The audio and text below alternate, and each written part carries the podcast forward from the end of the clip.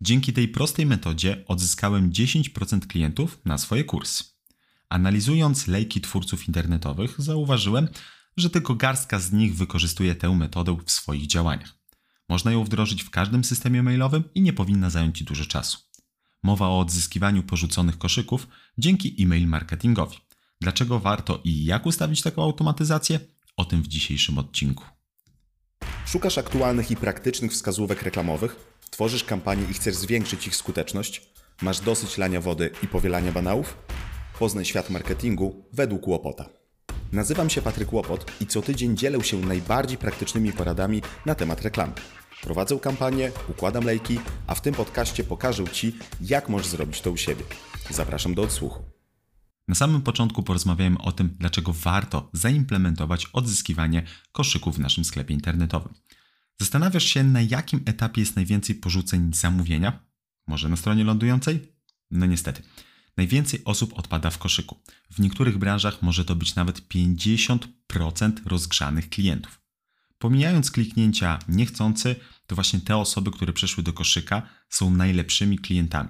Prawdopodobnie przekonałeś ich ofertę na tyle, że zdecydowali się kupić, no ale zaszczekał pies i chciał wyjść na spacer, bank odmówił posłuszeństwa, albo klient napotkał inne problemy techniczne. Nieodzyskiwanie tak znaczących kontaktów jest ogromnym błędem. Prosta automatyzacja mailowa może wszystko załatwić. Jaki jest zatem jej mechanizm działania? Aby wysyłać maile o porzuconym koszyku, musisz posiadać adres mailowy Twojego klienta. Jeśli Twoja oferta kieruje bezpośrednio do koszyka, to możesz mieć problem z pozyskaniem kontaktu mailowego. Wiele systemów oferujących koszyki, formularze zamówienia zapisują na bieżąco wpisane maile. Możesz je wykorzystać do automatyzacji mailowej, która odzyska koszyki. Jeśli jednak Twój system tego nie umożliwia, to mam dla Ciebie idealne rozwiązanie. Wystarczy zmodyfikować swoją ofertę i delikatnie wydłużyć proces. Ale wierz mi, jest to bardzo opłacalne w większości przypadków.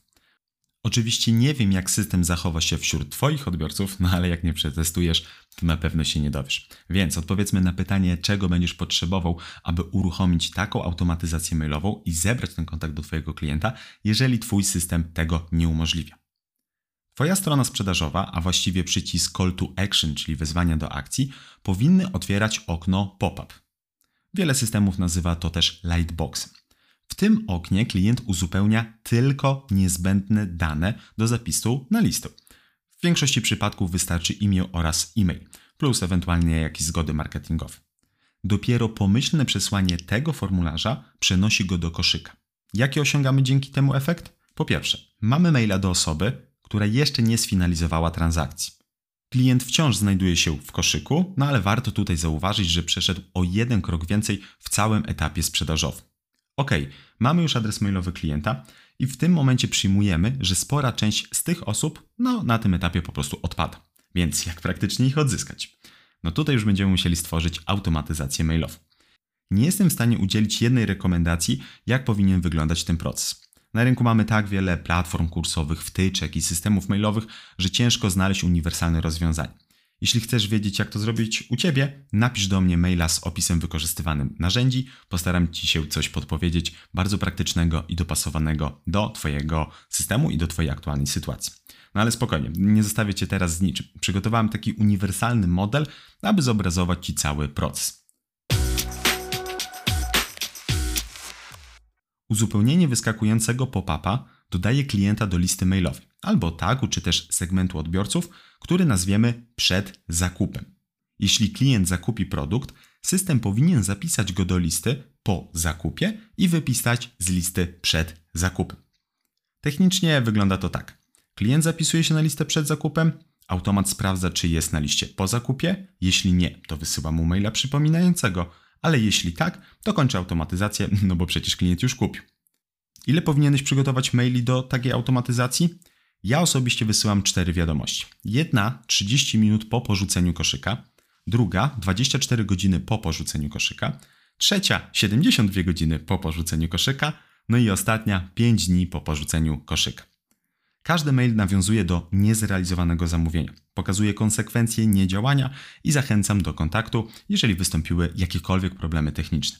Ważny jest też call to action, czyli wezwanie do akcji. Tutaj powinieneś posłużyć się linkiem bezpośrednio do koszyka, a nie ponownie do strony ofertowej.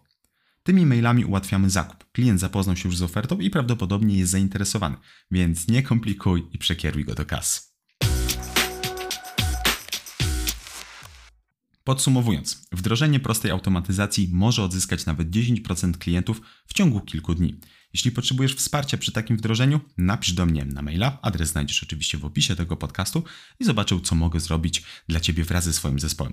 Tymczasem dzięki za odsłuch i życzę Ci powodzenia we wdrażaniu automatyzacji mailowych. Do usłyszenia. Tyle ode mnie. Teraz czas na wdrożenie. Jeśli chcesz zastosować wiedzę szybciej i mieć pewność, że niczego nie pominiesz, przygotowałem specjalny bonus. Dołącz do kursu Kuloodporna Strategia, w którym pokażę Ci, jak zbudować lejek odporny na wszelkie zawirowania. Link znajdziesz w opisie.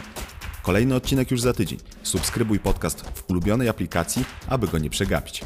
Gwarantuję, będzie dużo praktycznej wiedzy. Do usłyszenia.